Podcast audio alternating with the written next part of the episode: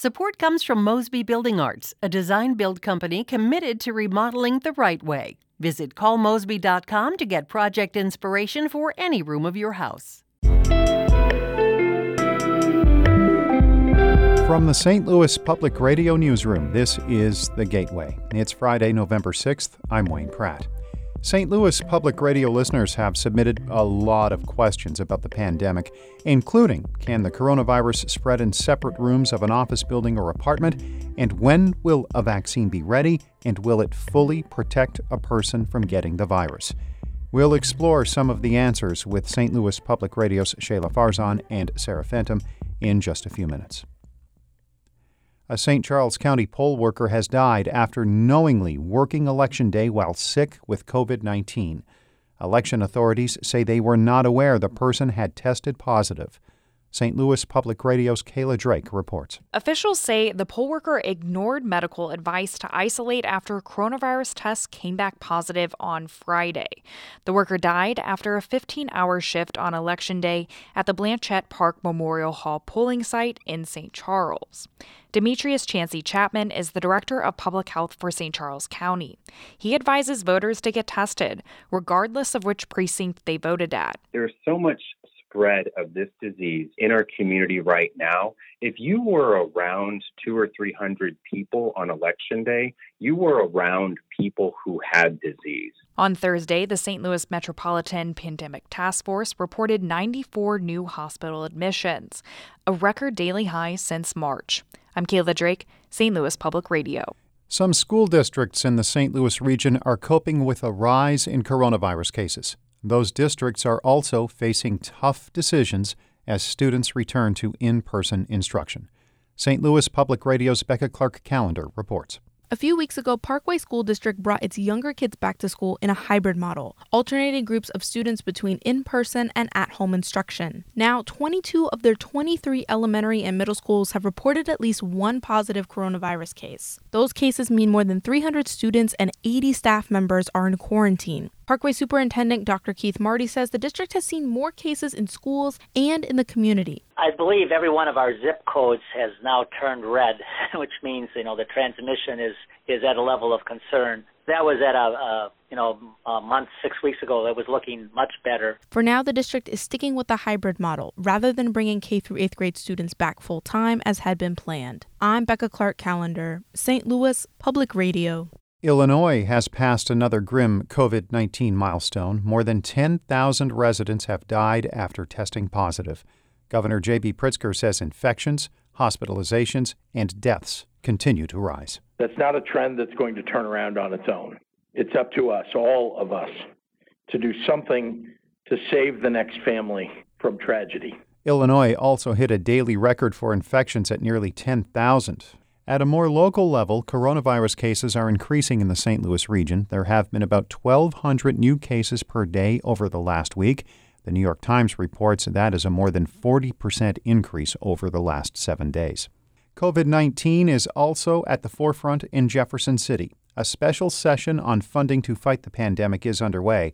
St. Louis Public Radio's Jason Rosenbaum reports some lawmakers want to include discussions about protecting businesses from COVID related lawsuits. Governor Mike Parson called lawmakers back into special session to appropriate federal money to combat COVID 19.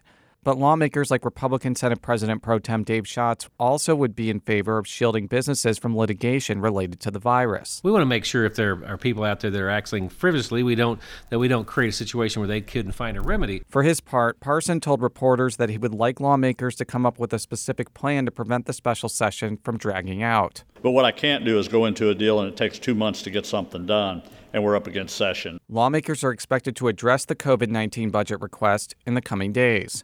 In Jefferson City, I'm Jason Rosenbaum, St. Louis Public Radio. The campaign donor at the center of the corruption scandal, which brought down former St. Louis County Executive Steve Stenger, will remain in prison. A federal judge has denied a request for compassionate release from John Rollo. The former insurance executive who contracted coronavirus in prison had asked to serve the remainder of his 17 month sentence under house arrest. His attorneys cited underlying health conditions, including thyroid cancer and the risk of COVID 19 reinfection. Rollo pleaded guilty last year to donating thousands of dollars to Stenger with the expectation of receiving contracts for county business. He is serving his sentence at a minimum security facility in southern Illinois.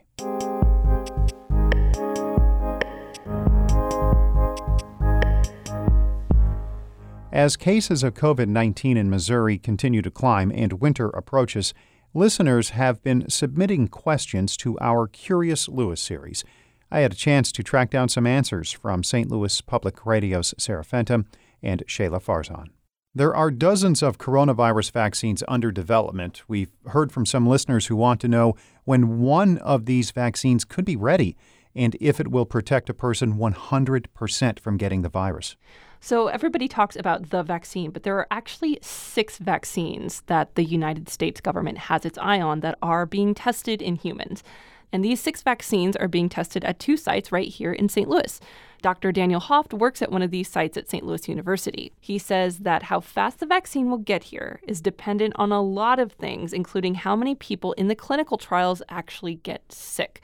Scientists don't give them the virus, so people enrolled in the trial have to catch it by chance. And the more people get sick, the more data the scientists have. Let's just say that they saw 200 infections in the first month. So by December or January, it's possible that there be enough events to determine whether or not the vaccine is significantly better than placebo. So, if the results are promising, the first vaccines could be approved by winter. Hoft says that's optimistic and it will likely take longer. But he says he's confident that we'll see one next year. And as for effectiveness, most experts say it's unlikely these early vaccines in particular will be 100% or even 70% effective.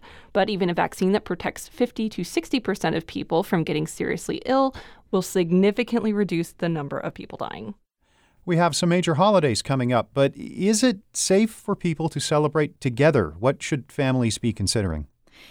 Yeah, this is actually a tough one because there's not really a good one size fits all answer. And that's partly because the risk is really dependent on your own situation. You know, how you get there, how you gather, some other factors. But we can break it down piece by piece. So, first, do you and your loved ones have to travel? The CDC does say that any travel at all increases your risk of getting the coronavirus and also passing it to others. And because this virus has an up to two week incubation period, you could get infected while you're traveling and then potentially infect loved ones when you get there. But if you do travel, it mostly comes down to how many people you're exposed to. So if you can drive and try to limit your stops at rest areas, health officials say that's probably safer than packing into an airport with a whole lot of other travelers. And if you do fly, you know, making sure that you're avoiding areas of the airport where people are congregating, wearing a really good fitting mask, and washing your hands a lot. Another thing to think about is how you get together. I spoke with Dr. Amruta Padhi. She's an infectious disease specialist at the University of Missouri. And she said this year, you know, instead of doing a big family gathering, maybe have a smaller group and leave a couple windows cracked for extra airflow if the weather permits, you know, having good ventilation in the household, because we know that also kind of helps to mitigate the transmission risk as well. She said it's also helpful if your guests can self isolate beforehand and maybe even get tested before getting together. Most of us are spending more time inside now that it's colder. Do we know how the virus travels through air systems? If a person is in an office or an apartment building, can they get the virus through shared air even if they are in separate rooms? So, like a lot of things with the coronavirus, we can't rule anything out. We know that yes, the coronavirus can travel through the air. Spit droplets from sick people can evaporate and stay airborne longer than people originally thought in the spring. I talked to Dr. Pratim Biswas, a professor at Washington University who studies aerosols, about what that could mean. The bad news is that similar viruses, such as SARS, have been known to travel through air ducts and get people sick. But Dr. Biswas says that's probably not what you should be worried about.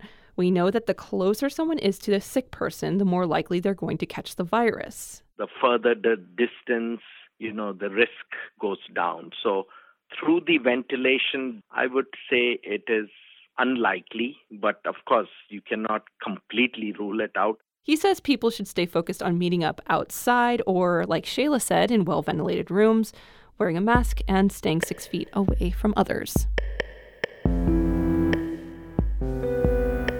That was a discussion with St. Louis Public Radio's Sarah Fentem and Shayla Farzan about some of the most common coronavirus related questions submitted to our newsroom. Maria Altman edited that report. Shula Neuman is the executive editor of St. Louis Public Radio. Music by Ryan McNeely of Adult Fur. It's been a long week of election and COVID developments, so hopefully you can take some time over the next couple of days to enjoy the weekend. The weather is supposed to be fantastic for this time of year. I'm Wayne Pratt.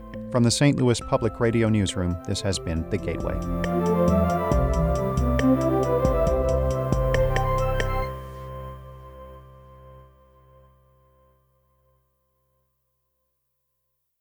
Support comes from Mosby Building Arts, a design build company committed to remodeling the right way. Visit callmosby.com to get project inspiration for any room of your house.